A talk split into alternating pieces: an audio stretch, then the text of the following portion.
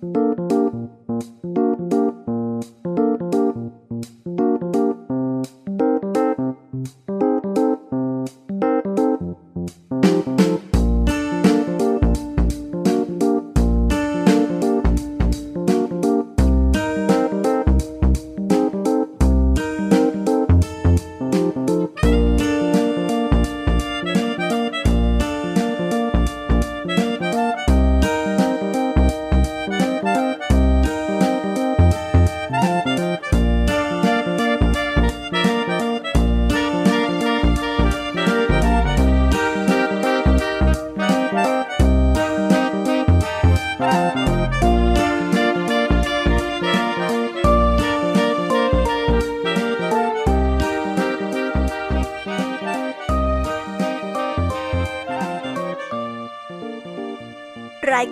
Hour กลับมาพบน้องๆออีกแล้วจ้า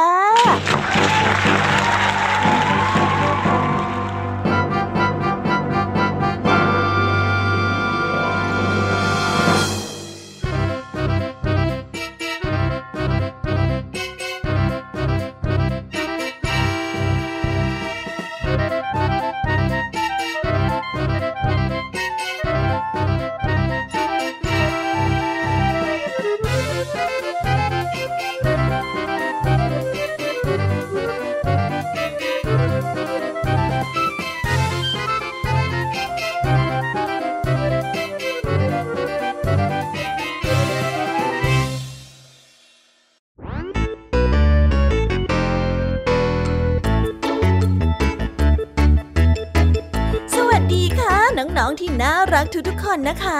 ยามบ่ายจนเกือบจะเย็นแบบนี้เนี่ย ก็กลับมาพบกับเสียงอันสดใสของพี่ยามีกับเหล่าพ้องเพื่อนในรายการ Kiss Hour กันอีกเช่นเคยนะ คิดถึงน้องๆจังเลย น้องๆคิดถึงพี่ๆกันบ้างไหมเนี่ยแต่ไม่ว่าน้องๆ จะคิดถึงพี่แยมมี่ หรือนิทานแสนสนุกที่พี่แยมมี่นำมาฝากกัน พี่แยมมี่ก็ดีใจมากๆเลยล่ะค่ะ ที่ได้มาเจอกับน้องๆ รายการ Kiss Hour ของเรานะคะ มีเรื่องราวนิทานที่แสนสนุก แล้วก็แอบแฝงไปด้วยข้อคิดและคติสอนใจ มาให้น้องๆได้ฟังกันให้หายคิดถึงกันอีกแล้วล่ะค่ะสำหรับวันนี้นะคะ รายการ Kiss Hour ของเราเนี่ยได้เตรียมเรื่องราวนิทานแสนสนุกแบบจุใจมาให้น้องๆทุกคนได้ฟังกันเอาเป็นว่าเรามาเรียกน้ำย่อยกันก่อนเลยดีกว่าค่ะ ว่าวันนี้เนี่ยมีนิทานเรื่องอะไรกันบ้าง วันนี้คุณครูไหวใจดีดีก็ได้มาพร้อมกับนิทานทั้งสองเรื่อง ซึ่งในวันนี้คุณครูไหวก็ได้นำนิทานเรื่อง เจ้าหญิงกะละแมและเรื่องการเดินทางของความสุขมาฝากกัน ส่วนจะสนุกสนานแค่ไหน ต้องไปรอติดตามพร้อมๆกันนะคะเด็กๆ ส่วนพี่แยมมี่ในวันนี้ก็ได้มาเล่าให้ฟังถึงสามเรื่อง ฟังไม่ผิดแน่นอนค่ะ วันนี้นะคะพี่แยมมี่นำนิทานมาฝากกันสามเรื่อง ฟังกันอย่างจุใจกันเลยเลยทีเดียว เรื่องแรกนั่นก็คือเรื่องเจ้าหญิงกับกระจกวิเศษ และเรื่องเจ้าหญิงนักเลี้ยงแมว ต่อกันด้วยเรื่อง ลูกหมูสามตัว ภาคพิสดารนั่นเอง นิทานทั้งสามเรื่องของพี่แยมี่ในวันนี้ พี่แยมี่ขอการันตีเลยค่ะว่า สนุกสนานแน่นอน วันนี้ลุงทองดีกับเจ้าจ้อย ก็ได้เตรียมนิทานสุภาษิตมาฝากพวกเรากันอีกเช่นเคยค่ะ ซึ่งในวันนี้นะคะ ก็ได้มากับสำนวนไทยที่ว่า รู้อย่างเป็ดฟังจากสำนวนเนี่ยก็รู้แล้วว่าพูดถึงใคร ส่วนความหมายของคำคำนี้นะคะ จะเป็นอย่างไร ไว้ไปรอฟังกับช่วง นิทานสุภาษิตกันนะคะ และปิดท้ายกันอีกเช่นเคยค่ะ กับนิทานพี่เด็กดีจากทางบ้าน ซึ่งวันนี้พี่เด็กดีก็ได้เตรียมนิทานเรื่อง ผูโตมาเล่าให้กับพวกเราได้ฟังกันในช่วงนิทานเด็กดีนั่นเอง โอ้โห เป็นยังไงล่ะ ได้ยินแค่ชื่อเรื่องนิทานก็น่าสนุกแล้วใช่ไหมล่ะคะเด็กๆ พี่ยามีก็ตื่นเต้นที่จะรอฟังนิทานแสนสนุกที่พวกเรารออยู่ไม่ไหวแล้วล่ะค่ะ มีแต่เรื่องที่น่าฟังทั้งนั้นเลยนะคะเนี่ยอันละค่ะเพื่อไม่ให้เป็นการเสียเวลา พี่แยมมี่ว่าน้องๆคงพร้อมกันแล้วใช่ไหมล่ะคะงั้นตอนนี้เราไปเตรียมตัวรับฟังกันได้เลยค่ะ เพราะว่าตอนนี้เนี่ยคุณครูไหวได้มารอน้องๆอยู่ที่หน้าห้องเรียนแล้ว งั้นเราไปหาคุณครูไหวกันเลยค่ะ ไปกันเลย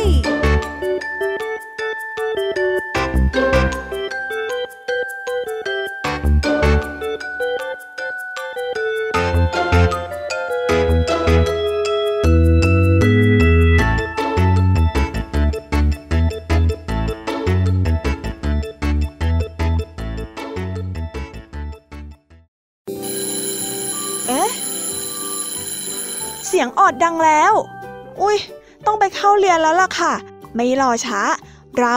ไปหาคู่ไหวกันเถอะ ไปกันเลย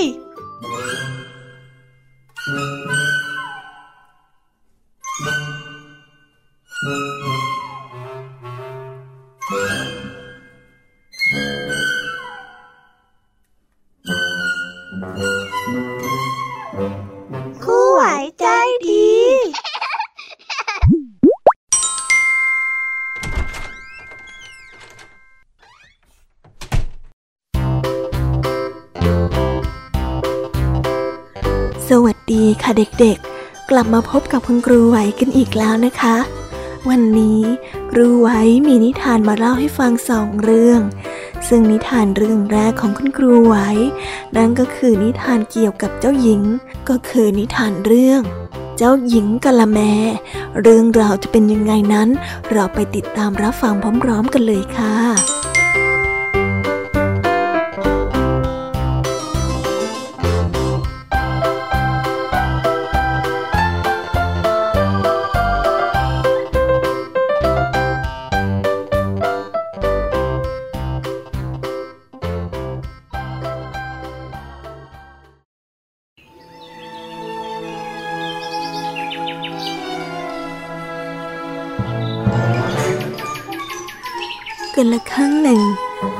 หญิงองค์หนึ่ง ชื่อว่า เจ้าหญิงกะละแม เจ้าหญิงทรงมีผิวดังกาแฟ จึงไม่มีชายมาเหลียวแล แต่เจ้าหญิงนั้น เขาก็ได้ไม่แคร์เพราะพระองค์ไม่อยากจะแต่งงานกับเจ้าชายแย่ๆ ที่สนใจแต่รูปร่างภายนอก แทนที่จะมองความงามแต่ในจิตใจของผู้หญิงรันเมื่อพระองค์อายุเฉียดสามสิบเจ้าหญิง ก็ยังไม่ได้พบเจ้าชายในฝัน เจ้าหญิงจึงได้ไปปรึกษาหมอดูในวัง เมื่อมาหมอดู หมอดูก็ได้ดูดวงให้กับเจ้าหญิง และหมอดูก็ได้บอกกับเจ้าหญิงไปว่าพรุ่งนี้ เมื่อลืมตาตื่น เจ้าหญิงจะได้พบเนื้อคู่ แต่การพบกัน มีมนมายาลวงตาอยู่ เจ้าหญิงจะต้องใช้ความคิดที่ลึกซึ้ง ซึ่งหากตัดสินใจถูก เจ้าหญิงจะได้แต่งงานกับคู่แท้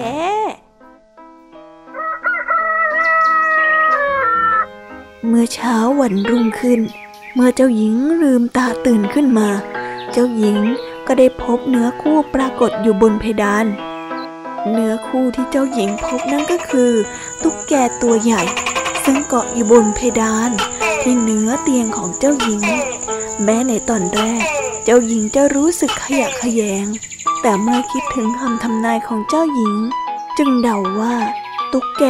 อาจจะเป็นเจ้าชายที่โดนสาปแบบเจ้าชายกบในนิทาน ซึ่งหากเจ้าหญิงจุ่มพิษที่ตุ๊กแก เจ้าตุ๊กแกก็อาจจะกลายร่างเป็นเจ้าชายได้ เจ้าหญิงคนนี้จึงคิดในใจ แล้วพระองค์ก็ได้คว้าตุ๊กแกตัวนั้นมาจุ่มพิษจวบจวบทันทีที่เจ้าหญิงจุ่มพิษตุ๊กแก ตุ๊กแกก็ได้กลายร่างเป็นเจ้าชาย แต่อนิจจาแทนที่ตุ๊กแกจะกลายเป็นเจ้าชายรูปงาม มันกลับกลายเป็นสภาพ เป็นเจ้าชายตุ๊กแกทำให้เจ้าหญิงร้องจี๊ดแล้วก็เป็นลม ด้วยความตกใจสุดขีด ในฝันนั้น เจ้าหญิงเห็นเจ้าชายหลายองค์ พากันหัวเราะและเยาะเย้ยว่า ในที่สุด เธอก็คงเลือกคู่ โดยดูจากรูปลักษณ์ภายนอกสินะ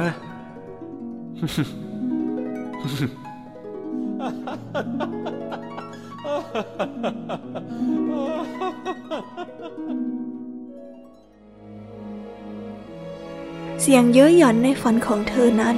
ทำให้เจ้าหญิงต้องตื่นขึ้นมา ภาพแรกที่เจ้าหญิงเห็นอยู่ข้างเตียงนั้น ก็คือเจ้าชายตุ๊กแกที่มาพยายามดูแลพระองค์ ด้วยความห่วงใยอย่างที่สุด เจ้าหญิงเตือนตัวเองว่า จิตใจสำคัญกว่ารูปกายนะ เมื่อคิดได้เช่นนั้น เจ้าหญิงก็หันไปจ้องตากับเจ้าชาย แล้วก็ได้พูดออกมาอย่างจริงจังว่า เรามาแต่งงานกันเถอะ เมื่อสิ้นเสียงของเจ้าหญิง เจ้าชายตุ๊กแกก็ส่งยิ้ม แล้วก็ส่องแสงสีทอง สาดส่องออกจากตัวของเจ้าชาย ฉับพลัน เจ้าชายก็ได้กลายร่างเป็นชายรูปงาม ที่ทำให้เจ้าหญิงต้องตกตะลึง จนตาค้างเป็นอีกครั้งที่สอง เจ้าชายเลยบอกกับเจ้าหญิงกะละแมว่า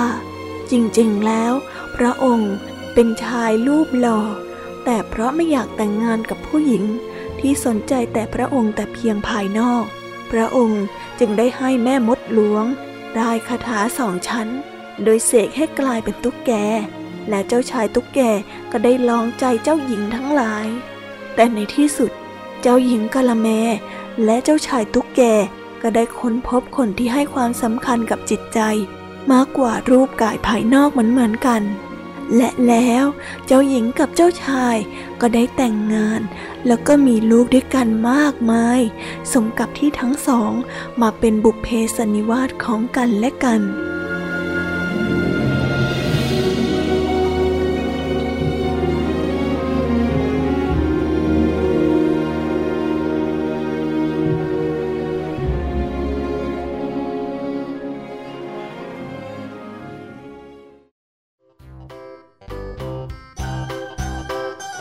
ได้จบกันไปแล้วนะคะสำหรับนิทานเรื่องแรก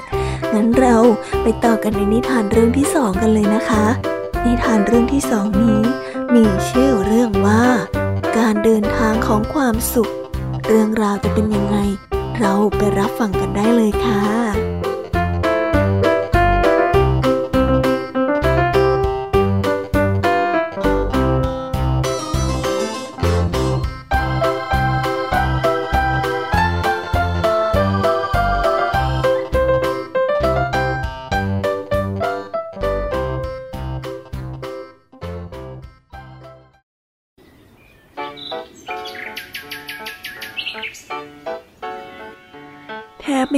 รรู้เลยว่าใต้พื้นโลกของเรามีอุโมงค์ที่เชื่อมกับเมืองต่างๆ เข้าด้วยกัน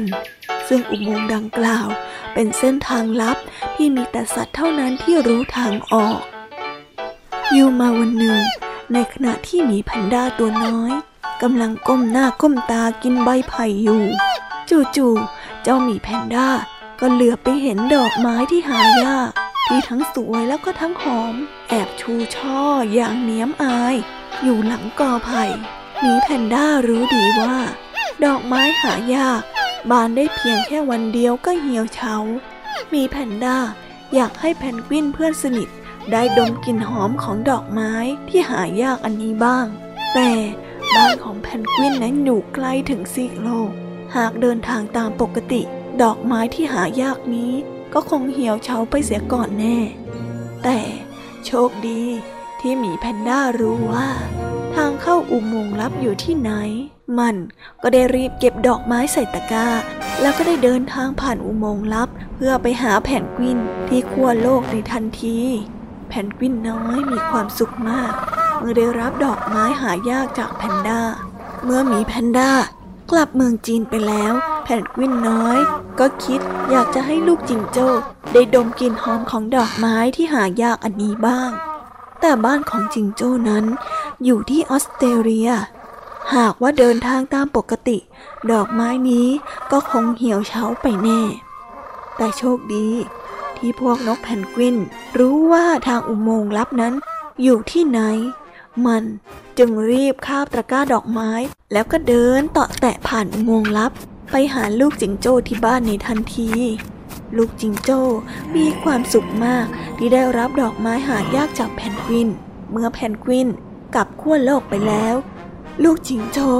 จึงคิดอยากจะให้ช้างน้อย ได้ดมกลิ่นหอมของดอกไม้หายากนี้บ้าง แต่บ้านของช้างน้อยนั้นอยู่ไกลถึงแอฟริกา หากเดินทางตามปกติ ดอกไม้หายากนี้ คงจะเหี่ยวเฉาไปแน่ๆ แต่โชคดีที่เจ้าจิงโจ้รู้ว่า ทางเข้าลับอุโมงค์อยู่ที่ไหน มันจึงรีบเอาดอกไม้ใส่ถุงหน้าท้อง แล้วก็กระโดดดึงดึงดึงผ่านอุโมงค์ลับ เพื่อไปหาช้างน้อยที่แอฟริกาทันที ช้างน้อยมีความสุขมาก ที่ได้รับดอกไม้หายากจากลูกจิงโจ้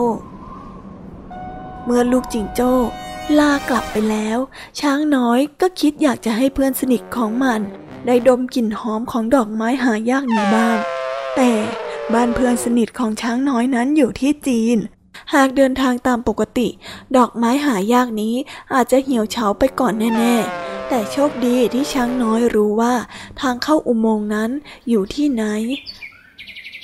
มันจึงเอางวง คล้องตะกร้าดอกไม้ แล้วก็เดินทางผ่านอุโมงค์ลับ เพื่อไปหาเพื่อนของมันที่เมืองจีนในทันที มีใคร รู้บ้างว่าเพื่อนของช้างน้อยคือใคร ใช่แล้ว เพื่อนของช้างน้อยก็คือหมีแพนด้า ตัวที่เก็บดอกไม้หายากไปฝากนกแพนกวินนั่นเองมีแพนด้า ทั้งดีใจและแปลกใจมาก ที่ได้มองเห็นดอกไม้หายากอีกครั้ง ในช่วงเวลาเพียงแค่วันเดียวหมีแพนด้าได้นำดอกไม้ไปฝากเพื่อน ถ้าหมีแพนด้าไม่นำดอกไม้ไปฝากเพื่อน กว่าจะได้เห็นดอกไม้ที่หายากอีกครั้ง มันคงจะต้องรอไปอีกหลายปีแน่ แต่เมื่อต่างคนต่างอยากมอบความสุขให้แก่กัน การเดินทางของความสุขจึงได้เกิดขึ้น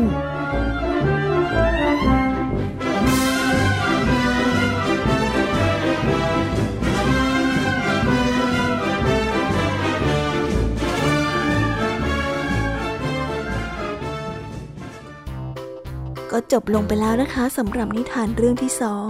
เป็นยังไงกันบ้าง ได้ข้อคิดอะไรกันกลับไปบ้างไหมเอ่ยหรือว่า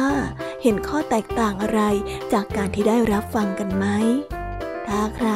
จดข้อคิดไม่ทันเนี่ย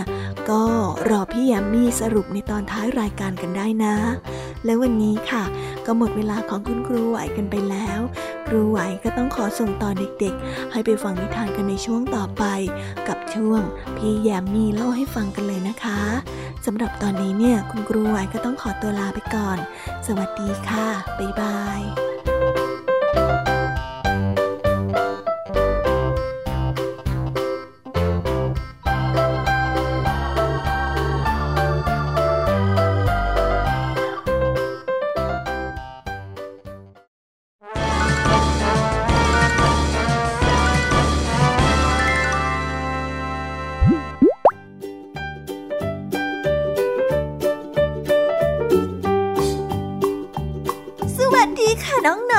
วัสดีกันอีกรอบ กลับมาพบกับพี่ยามีในช่วง พี่ยามีเล่าให้ฟังกันอีกแล้ว อดใจรออยากที่จะเล่านิทานให้กับน้องๆฟังแทมไม่ไหวแล้วล่ะค่ะ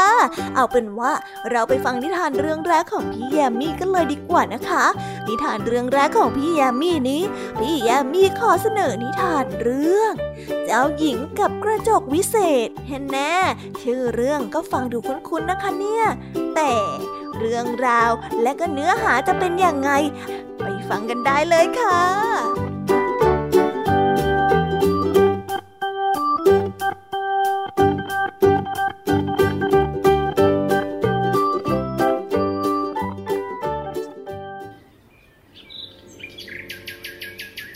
วันหนึ่ง แม่มดสาวตอนหนึ่ง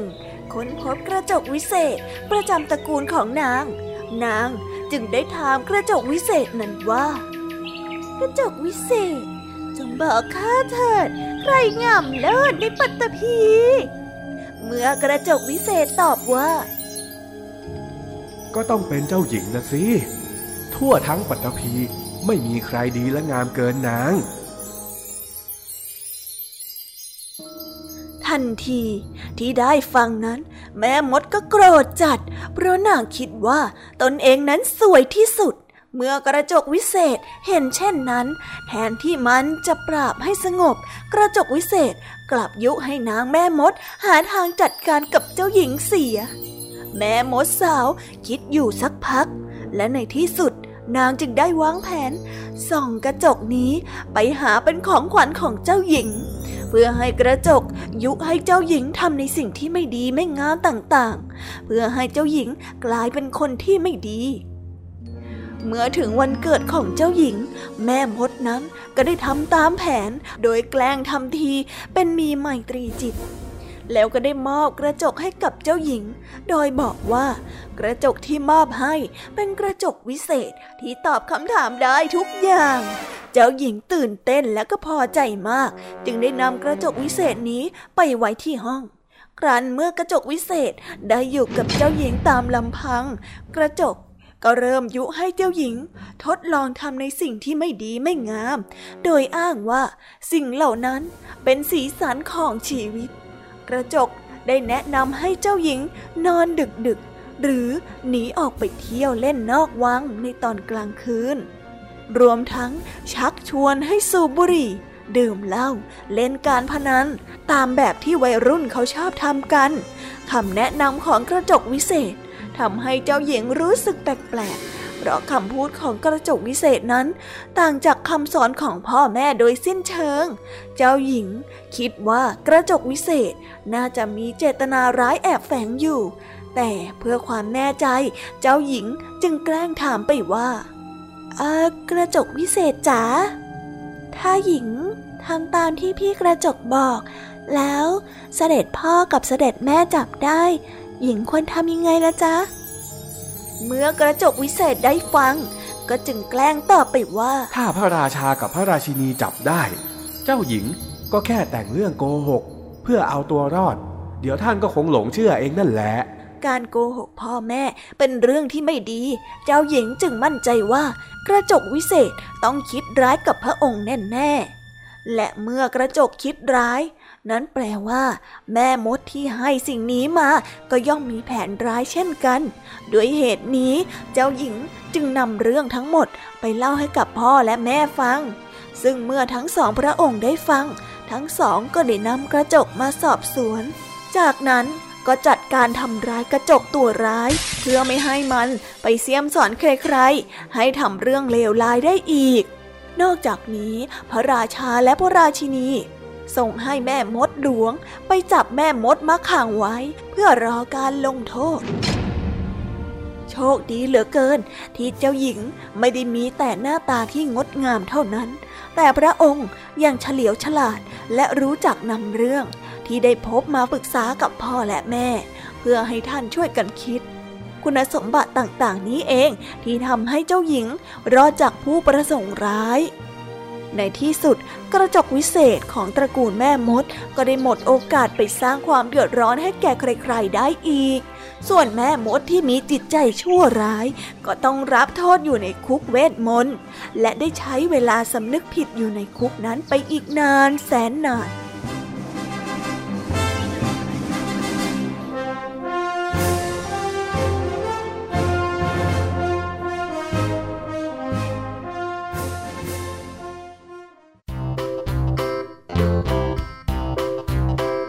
ก็ได้จบกันไปแล้วนะคะสำหรับนิทานเรื่องแรก เป็นยังไงกันบ้าง สนุกกันไหมเอ่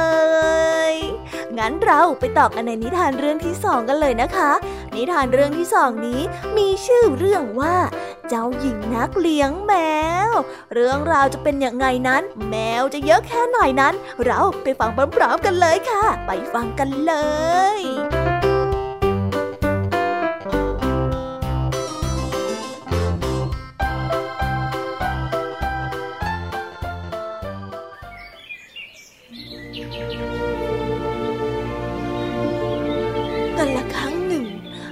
ราชาองค์หนึ่ง ทรงมีพระโอรสและพระธิดาร่วมสี่พระองค์ เจ้าชายองค์โตทรงถนัดเรื่องการต่อสู้ เจ้าชายองค์รองทรงเชี่ยวชาญการออกแบบเครื่องจักรกล กับเครื่องกับดักและอาวุธทุ่นแรง เจ้าชายองค์ที่สาม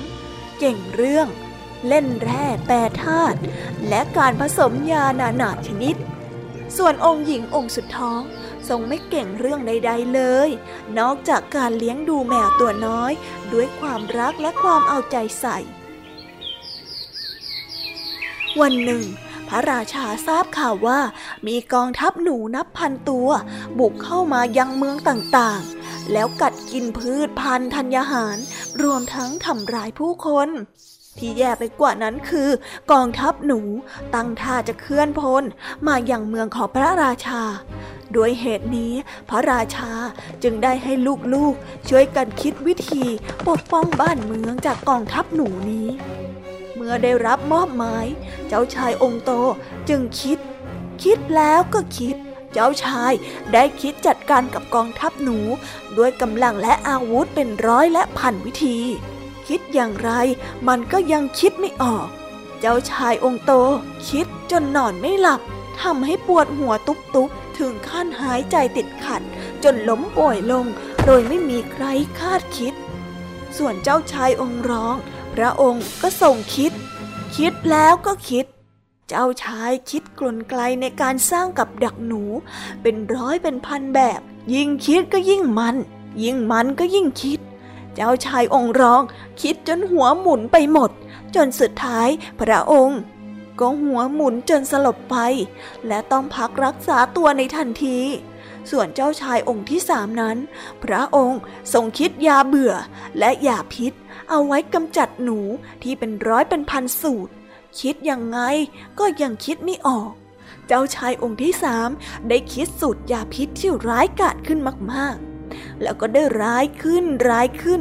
แต่การที่คิดเรื่องร้ายทำให้เจ้าชาย นึกกลัวยาพิษของตัวเอง จนความกลัวทำให้เจ้าชายได้ล้มป่วย เมื่อเจ้าชายทั้งสามป่วยกันหมด เจ้าหญิงจึงเป็นความหวังเดียวที่จะช่วยปกป้องเมืองนี้ได้ ในคืนหลังจากที่ได้รับมอบหมายภารกิจ เจ้าหญิงกลับมาที่ห้อง แล้วก็ได้คิดไตร่ตรองอยู่สักพัก จากนั้นพระองค์ก็ได้ตัดสินใจทำสิ่งเดียวที่พระองค์ทำได้ นั่นก็คือการเลี้ยงแมว ครั้นเมื่อคิดเสร็จ เจ้าหญิงก็มุ่งหน้ามุ่งมั่นเลี้ยงแมว เลี้ยงแมวแล้วก็เลี้ยงแมว เมื่อเจ้าหญิงไม่เข้าไปพัวพันกับความคิด แต่มีสติอยู่กับหน้าที่ที่ตัดสินใจทำจิตใจของเจ้าหญิงจึงได้สงบสุขเป็นปกติ ส่วนร่างกายก็ยังคงแข็งแรง ไม่ล้มป่วยเหมือนพี่ๆ ที่เอาแต่คิด คิดแล้วก็คิดแบบไม่รู้จบ เมื่อเวลาผ่านไป ทหารยาม แจ้งว่าให้พระราชาทรงทราบ ว่าตอนนี้กองทัพหนูกำลังมุ่งหน้าตรงมายังเมืองแล้ว ช่วงเวลานั้นเจ้าชายทั้งสามที่ยังคงป่วยอยู่ พระราชาจึงกลัดกลุ้มเพราะไม่รู้ว่าจะปกป้องเมืองนี้ไว้ได้อย่างไร เมื่อเจ้าหญิงเห็นพระราชากุ้มใจ พระองค์ก็ได้ปลอบพระราชา พร้อมกับบอกพระบิดาว่า เรื่องจัดการหนูปล่อยให้เป็นหน้าที่ของแมวเธอไปคะ ในคืนวันนั้น กองทัพหนูได้เข้ามาในเมือง แต่ทันทีที่พวกหนูได้เข้ามา พวกมันก็สัมผัสได้ถึงกลิ่นอันตราย พวกมันรู้ดีว่า นั่นคือกลิ่นของแมว แต่กลิ่นของแมวตัวนี้ช่างต่างออกไป เพราะมัน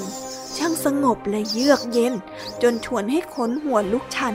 ชนิดที่ทำให้พวกหนูก้าวขาแทบไม่ออก พวกหนูตัวเมียคิดว่า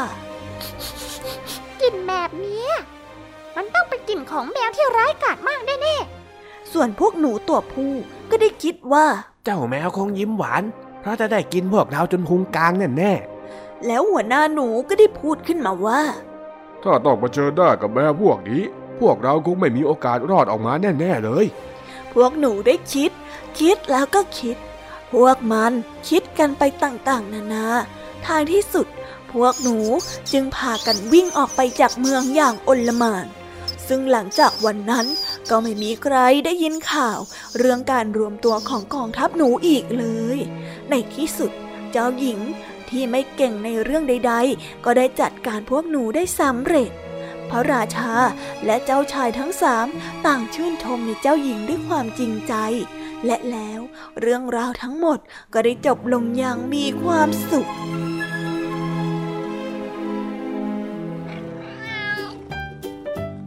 โอ้โห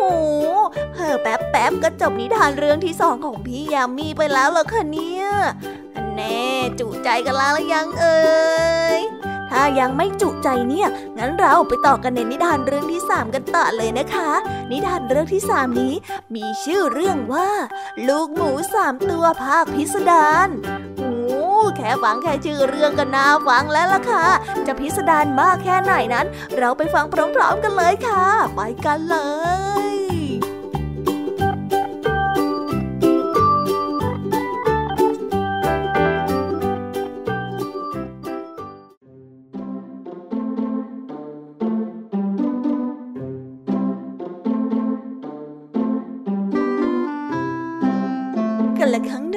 านมาแล้ว มีลูกหมูสามตัว อาศัยอยู่กับพ่อ ในบ้านที่ทำมาจากปูนและอิฐ ลูกหมูทั้งสามจึงรู้สึกปลอดภัยที่ได้อยู่ในบ้าน ซึ่งสร้างมาอย่างแข็งแรงที่สุด วันหนึ่งพ่อหมูต้องออกไปเยี่ยมพี่ๆที่อยู่หมู่บ้านอีกหมู่บ้านหนึ่ง มื่อพ่อหมูได้เดินทางออกไปแล้ว เหล่าลูกหมูจึงตั้งตัวเป็นแก๊งลูกหมู โดยนำผลไม้มาซุ่มอยู่ข้างหน้าต่าง และก็ตั้งใจจะคว้างผลไม้ใส่หมาป่าที่ผ่านไปผ่านมา เพื่อแก้แค้นหมาป่าที่เคยรังแกพ่อของมันแก่งลูกหมูได้เฝ้ารอหมาป่าอยู่นานสองนาน จนกระทั่งเหยื่อได้ปรากฏตัวขึ้น เหยื่อของแก๊งลูกหมู เป็นลูกหมูป่าสามตัว ที่เดินทางกลับบ้าน เมื่อหมาป่าเดินผ่านบ้านของลูกหมู เหล่าลูกหมูก็ได้กระหน่ำคว้างผลไม้ไปยังลูกหมาป่า แถมหัวเราะเยาะและท้าทายหมาป่า ให้เป่าบ้านที่ทำจากปูนและอิฐให้พัง เพราะพวกมันมั่นใจว่า ลูกหมาป่าไม่มีทางเป่าบ้านให้พังได้แน่ ๆ หมาป่าทุกตัวโกรธแกงลูกหมูมาก เพราะแม้ว่าญาติของมันจะเคยรังแกพ่อหมู แต่หลังจากวันนั้นทั้งหมาป่าและหมูก็ต่างรักใคร่กันดี ลูกหมาป่าไม่อยากให้ความเกเรของลูกหมูทำให้พ่อกับแม่มันต้องผิดใจกันอีก ดังนั้นหมาป่าจึงได้สุมหัวกันคิด เพื่อหาวิธีมอบบทเรียนให้แก่เจ้าลูกหมูทั้งสามตัวนี้ หลังจากที่หมาป่าได้หารือกันอยู่ครู่หนึ่ง ในที่สุด พวกมันก็ได้ค้นพบจุดอ่อนของบ้าน แม้ว่าบ้านที่ทำจากอิฐและปูน จะเป็นบ้านหลังที่แข็งแรงมาก แต่ประตูที่ทำจากไม้นั้น แข็งแรงน้อยกว่าตัวบ้านหลายเท่า ลูกหมาป่าจึงพร้อมใจกันเป่าลงไปที่ประตู ไม่นานนัก ประตูนั้นก็โยกและก็พังคลื่นลงมา จากนั้น หมาป่าก็พากันจับแกงลูกหมูคนละตัว และก็ตีก้นลูกหมูจนแดงไปหมด ลูกหมูร้องไห้ด้วยความสำนึกผิด และหลังจากนั้นได้ไม่นาน หมาป่าตัวน้อย ก็หยุดตีก้นของลูกหมู แล้วก็ได้บอกกับลูกหมูทั้งสามตัวไปว่า อืม เรื่องการลังแกกันน่ะ ถือว่าหายกันก็แล้วกันนะพวกเราอยากแค้นหรือว่าเคืองอะไรกันอีกเลย มาเป็นเพื่อนกันดีกว่า ลูกหมูทุกตัวเห็นด้วยกับหมาป่า ลูกหมู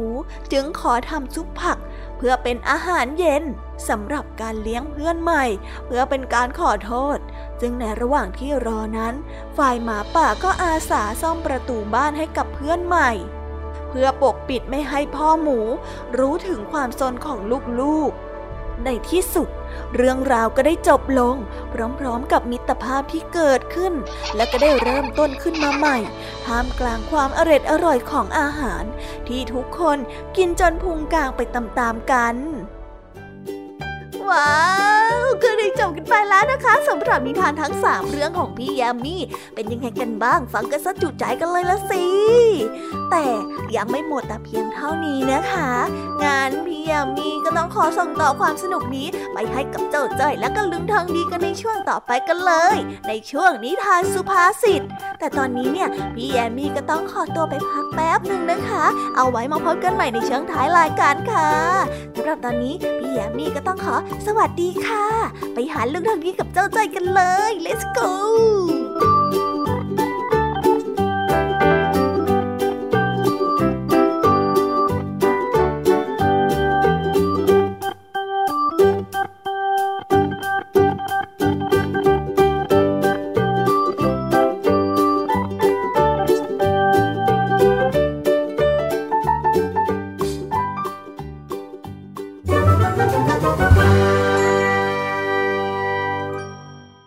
ทานสุภาษิต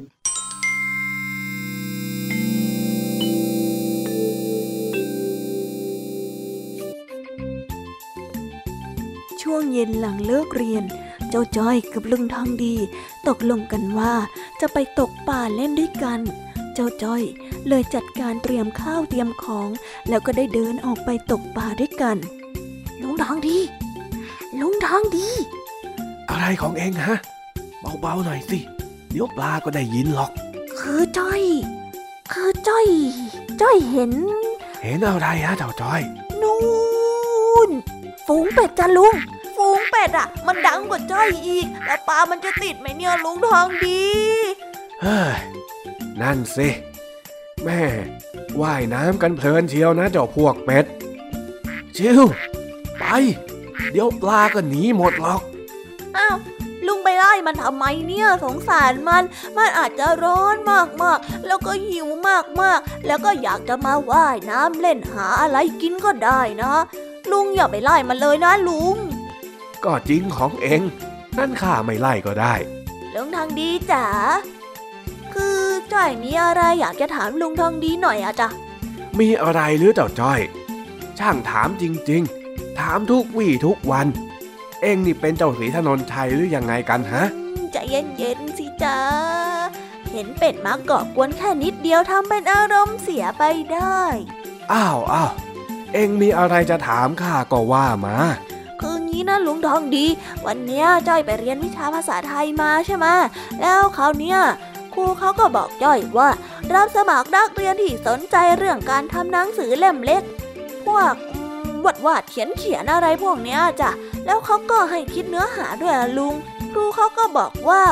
ให้ไปประกวดแข่งขันกัน ในโรงเรียนก่อน แต่ถ้าใครผ่าน ก็จะไปแข่งขันกับโรงเรียนอื่นๆอ๋อ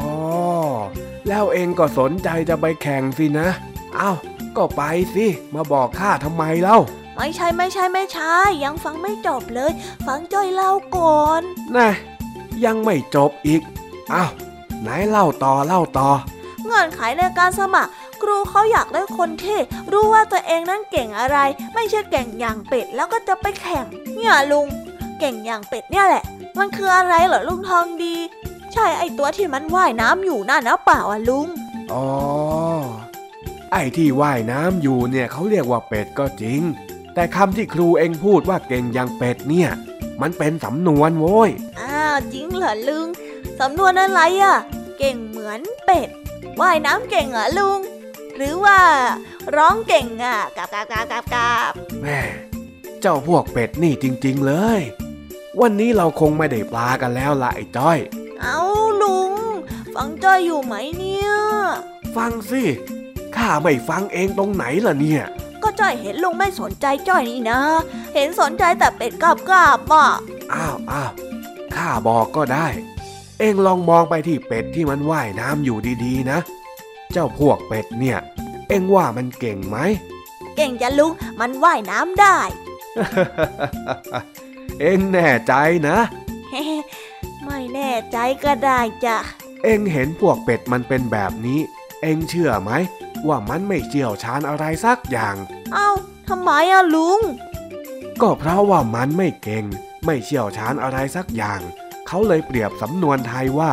รู้อย่างเป็ด เอาไว้เปรียบเทียบคนที่ไม่รู้จริง รู้ครึ่งครึ่งกลางกลางๆไม่เชี่ยวชาญสักอย่าง ว่าเป็นคนที่รู้เหมือนเป็ดยังไงเล่าอ๋ออย่างนี้นี่เองเนาะแล้วลุงไม่มีนิทานต่อเหรอจ๊ะ ปกติจะมีนิทานนี่นะ เองอยากฟังหรือ อยากฟังสิลุง เล่าให้จ้อยฟังหน่อยนะ อ้าว เดี๋ยวข้าเล่าให้ฟังก็ได้กาละครั้งหนึ่งนานมาแล้ว เจ้าเป็ด ยังไม่ได้เป็นเป็ดเหมือนอย่างที่เราเห็นกันอยู่ทุกวันแบบนี้หรอก มันทำอะไรไม่เป็นเลยทำได้แต่เดินอย่างเดียว แถมยังเดินช้าซะด้วย วันหนึ่ง เจ้าเป็ดนอนอยู่ข้างลำธาร แล้วก็ได้เงยหน้าขึ้นไปบนท้องฟ้า มันได้เห็นนกบินอยู่ มันจึงคิดว่า อยากจะบินเหมือนกับนกบ้าง ถ้าหากว่าบินได้เหมือนนก ก็คงจะเห็นสิ่งที่สวยงามอยู่ด้านล่างได้เต็มตา ทันใดนั้น มันก็ตกใจ เพราะเสียงน้ำดังจ๋อม มันได้มองลงไปในน้ำก็ได้เห็นสิ่งที่มีชีวิตอยู่ใต้น้ำสวยงามเป็นอย่างมาก แถมยังมีเพื่อนว่ายไปว่ายมา พวกนั้นก็คือปลานั่นเอง พอมันเห็นเจ้าพวกปลาแล้ว มันก็คิดในใจอีกว่า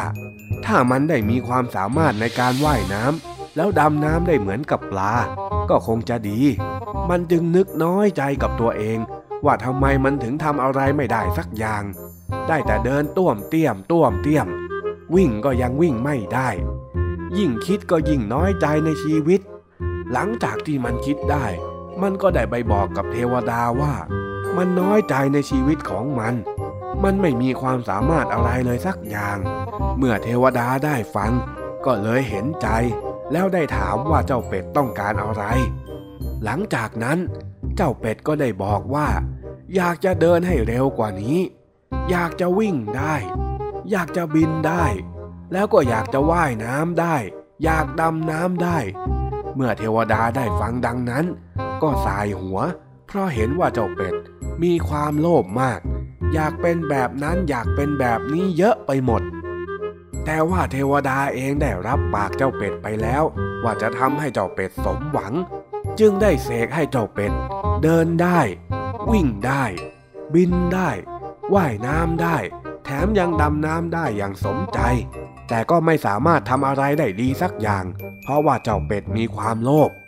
ตั้งแต่นั้นมา เป็ดก็เป็นสัตว์ที่ทำอะไรได้หลายอย่าง แต่ก็ทำได้ไม่ดีสักอย่าง เดินก็ไม่สง่างาม วิ่งก็ไม่เร็ว ว่ายน้ำก็สู้ปลาไม่ได้ ดำน้ำก็จุบลงไปได้แค่หัว ลงไปทั้งตัวไม่ได้ บินก็บินได้แค่ต่ำเตี้ยเรียดิน ถ้าจะให้แข่งกับสัตว์ที่ชำนาญเฉพาะทาง ก็คงสู้ไม่ได้แน่นอน แบบนี้แหละจึงเป็นที่มาของคำว่า รู้อย่างเป็ดยังไงล่ะเจ้าจ้อย เข้าใจหรือยัง อ๋อ แล้วจ้ะ อย่างนี้นี่เอง สงสัยครูของจ้อยเขาคงอยากจะได้คนที่เก่งจริง ๆ ไปแข่ง จ้อยคงจะไม่เหมาะหรอกเนาะลุงทองดีเนาะ อ้าว ไหนตอนแรกเองบอกไม่อยากสมัครยังไงล่ะ เปล่าสักหน่อย จ้อยก็แค่ อยู่ในการตัดสินใจ บ้าข้าชอบคำพูดเองจริง ๆ อยู่ในการตัดสินใจซะด้วยน่ะลุง ทองดีล้อจ้อยอะในขณะที่ลุงทองดีกำลังหัวเราะเจ้าจ้อยอยู่นั้น ก็ได้มีปลาตัวใหญ่ ติดเบ็ดของลุงทองดีเข้าพอดี อุ้ยไอ้จ้อย ปลาติดแล้ว ไอ้จ้อย เอากระถางมาเร็วๆ เดี๋ยวปลามันก็หลุดไปหรอกฮะฮะฮะฮะเฮ้ยติดได้ไงเนี่ย เร็วสิโว้ยไอ้จ้อยเอาถังมาเร็วจ้าๆโอ้โหตัวใหญ่ซะด้วย สงสัยปลามันจะหนีเสียงของเป็ดแล้วว่ายมากินเหยื่อของเราเข้านะสิอุ้ยโชคดีจังเลยเนาะลุงทองดี เย้ ได้ปลาแล้ว ขอบใจนะเจ้าเป็ดนิ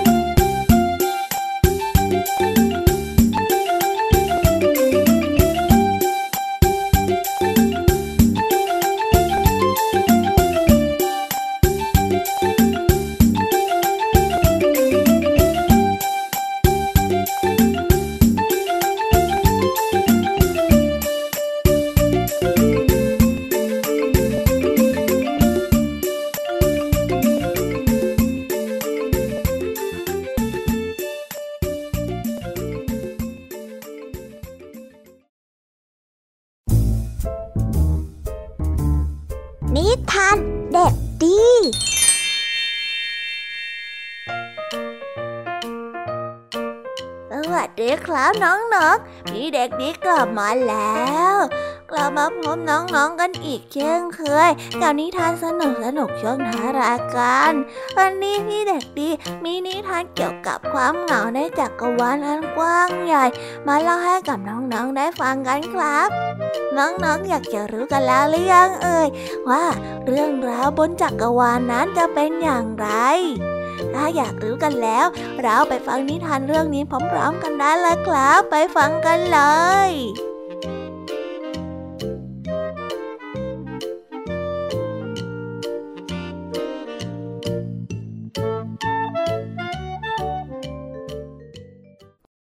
กันแล้วครั้งหนึ่งนานมาแล้ว ณดาวเคราะห์ที่อยู่สุดขอบจักรวาล ยังมีเด็กน้อยคนหนึ่งอาศัยอยู่ที่ดวงดาวดวงนั้นตามลำพัง เด็กน้อยคนนี้ชื่อว่าพูโต เขาเป็นเด็กที่ยิ้มให้กับเรื่องเล็กน้อยรอบตัวได้เสมอพูโตจ้ามองขึ้นไปบนท้องฟ้า สังเกตเห็นรูปทรงของก้อนหิน แล้วก็สูดดมกลิ่นบางเบา ที่ล่องลอยไปตามอากาศ แม้ดาวของพูโตจะเต็มไปด้วยน้ำแข็ง แต่พูโตก็ใช้ความอบอุ่นในหัวใจ ปลูกต้นไม้ทั่วทั้งดวงดาวได้ถึง 365 ต้น พวกมันได้ออกดอกสีจาง แล้วก็ได้ส่งกลิ่นหอม ท้าทายความหนาวอย่างน่าอัศจรรย์ วันหนึ่งพูโตได้ข่าวว่ารัฐบาลจักรวาลอาจจะตัดดาวบางดวงออก ออกจากสังคมจักรวาลไป ซึ่งเมื่อพิจารณาดูแล้วดวงดาวของพูโตค่อนข้างจะเสี่ยง ที่จะถูกตัดออกจากกลุ่มนี้ ทั้งนี้เพราะว่ามันเป็นดาวที่อยู่ห่างไกลออกไปแถมยังมีประชากรอยู่เพียงแค่คนเดียวเท่านั้นพูโตจึงได้กังวลและหวั่นไหว ต่ออนาคตที่ยังมาไม่ถึง ด้วยเหตุนี้เอง พูโตจึงตัดสินทำในสิ่งที่ไม่เคยทำมาก่อน นั่นก็คือการออกเดินทางไปสร้างสัมพันธ์กับเพื่อนใหม่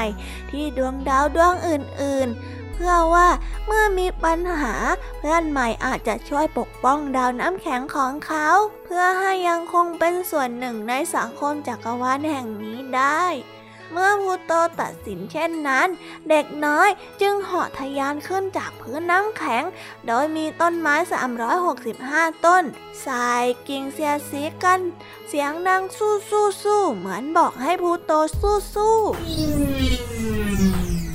เมื่อพูโตเดินทางมาถึงดวงดาวดวงหนึ่ง ซึ่งมีพื้นที่เป็นสีชมพู และก็มีเด็กหญิงเต็มไปหมด พูโต ก็รีบเหาะเข้าไปใกล้ๆ แล้วก็แนะนำตัวเพื่อขอสมัครเป็นเพื่อนใหม่ สวัสดี ฉันชื่อพูโตนะ แล้วมาจากดวงดาวน้ำแข็งอะ ฉันขอเป็นเพื่อนพวกเธอจะได้ไหมอะเมื่อกลุ่มเด็กผู้หญิงได้ฟังดังนั้น พวกเธอก็รีบปฏิเสธ เพราะเด็กผู้ชายนั้นคือสิ่งผิดปกติสำหรับพวกเธอ เมื่อทุกคนไม่ต้อนรับพูโต จึงจำใจต้องเดินทางออกไปพูโตได้เหาะไปยังดวงดาวอีกดวง ซึ่งมีต้นไม้ใหญ่อยู่กลางดวงดาว ที่นั่นมีทั้งเด็กชายเด็กหญิงอาศัยอยู่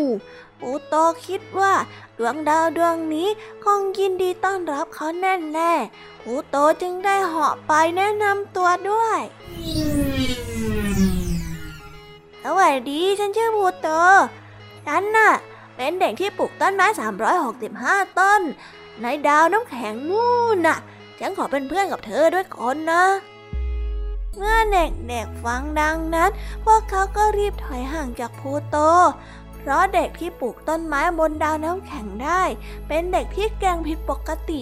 ซึ่งทำให้ทุกคนรู้สึกด้อยกว่า หากต้องอยู่ใกล้ๆพูโตเสียใจมาก แต่เขาก็ต้องจำทน จากนั้นพูโตก็ได้เหาะไปดาวอื่นๆต่อ แต่ไม่ว่าพูโตจะเหาะไปดาวดวงใด ใครต่อใครก็หาว่าเขาผิดปกติไม่เหมือนคนอื่นๆเลย ผู้คนทั้งหลายในดาวต่างๆ จึงไม่มีใครยอมรับพูโตเป็นเพื่อนด้วยพูโตรู้สึกต่ำต้อยด้อยค่ายิ่งคิดว่าเขา ก็ยิ่งรู้สึกว่าตนเองนั้นเป็นตัวปัญหา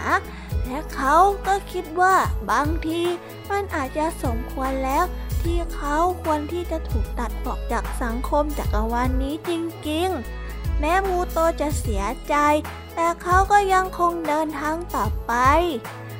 เดินไปยังดวงดาวสุดท้ายซึ่งอยู่สุดขอบอีกด้านหนึ่งของจักรวาล ในตอนแรก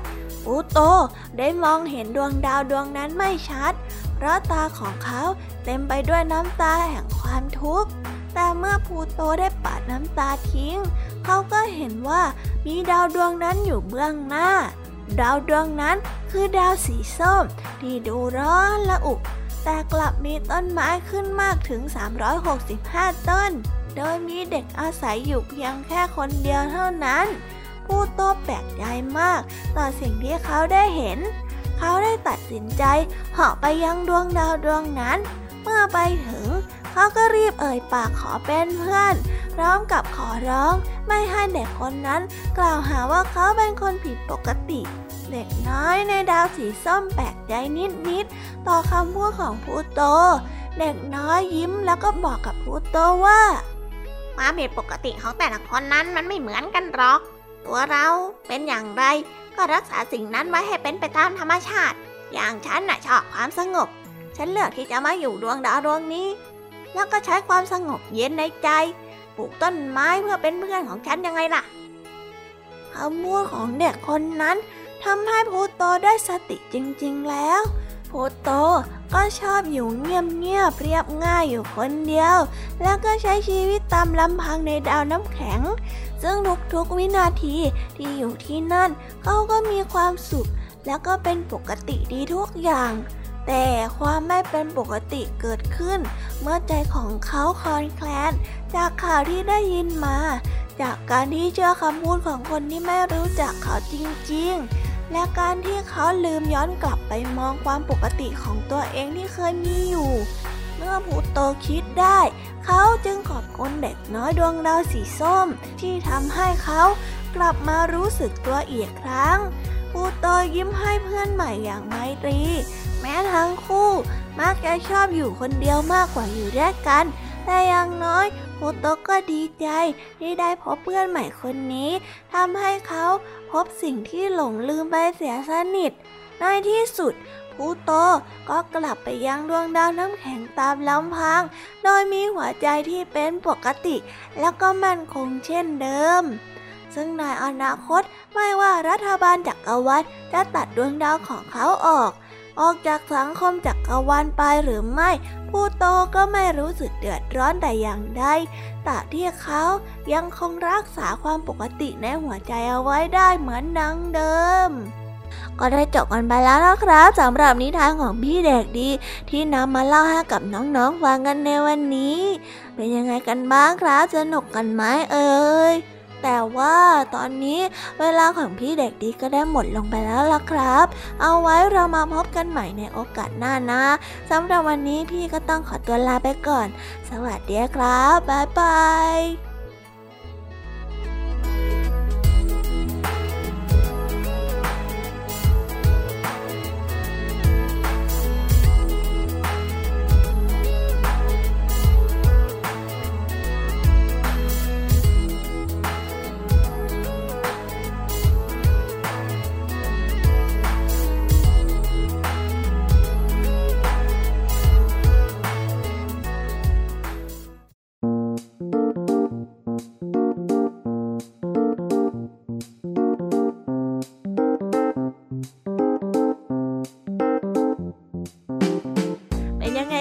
ค่ะน้องๆสำหรับนิทานหลากหลายเรื่องราวที่ได้รับฟังกันไปในวันนี้ หลังจากที่ได้ฟังกันแล้วเนี่ยจำได้ไหมเอ่ยว่าใครมาเล่าอะไรให้กับพวกเราได้ฟังกันบ้าง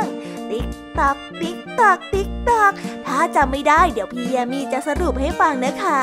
วันนี้น้องๆแปลกใจกันไหมเอ่ยว่าทำไมทายนิทานในแต่ละเรื่อง ไม่มีข้อสรุปหรือว่าข้อคิดอะไรให้กับน้องๆได้ฟังกันเลย สงสัยกันละสิคะ สาเหตุที่นิทานในวันนี้ไม่มีข้อคิดนั้นก็เพราะว่า นิทานที่พี่แยมี่ครูไหวและพี่เด็กดีนำมาฝากกันในวันนี้ เป็นนิทานประเภทบรรยายค่ะ ที่จะปล่อยตอนจบของเรื่องไว้ให้น้องๆได้คิดต่อยอดนั่นเอง บางเรื่องราวบางแง่คิด อาจจะมีบทสรุปได้มากกว่าหนึ่งแบบ ถ้าไม่เชื่อน้องๆลองตั้งใจฟังกันในเว็บไซต์ไทย PBS Radio ดูสิคะ แล้วมานั่งจดดูดีๆ อีกรอบ ว่ามีข้อคิดอะไรกันบ้าง พี่ยามีเชื่อว่าได้มีน้อยกว่าหนึ่งข้อแน่นอน และพี่แยมมี่ก็เชื่ออีกว่า แต่ละคนเนี่ยก็คงจะมองไม่เหมือนกันแน่ๆ ส่วนในนิทานสุภาษิตวันนี้นะคะ ก็มาเล่ากับสำนวนที่ว่า รู้อย่างเป็ดที่มีความหมายว่ารู้แบบครึ่งครึ่งกลางกลางไม่รู้จริง หรือเชี่ยวชาญอะไรสักอย่าง ที่วันนี้ก็ได้มาเล่าความลังเลของเจ้าจ้อยนั่นเอง และวันนี้นะคะก็ได้หมดเวลาของรายการ Kiss Hour อีกแล้ว หวังว่าวันนี้น้องๆ จะได้รับความสนุกสนานแล้วก็เพลิดเพลินไปกับนิทานที่พี่ยามีแล้วก็พองเพื่อนนำมาฝากกันนะคะ ตอนนี้พี่ยามีแล้วก็พองเพื่อนต้องขอตัวลากันไปก่อนแล้วล่ะค่ะ เอาไว้เจอกันใหม่นะบายบายติดตามรับฟังรายการย้อนหลังได้ที่เว็บไซต์และแอปพลิเคชันไทย PBS Radio ไทย PBS Radio วิทยุข่าวสารสาระ เพื่อสาธารณะและสังคม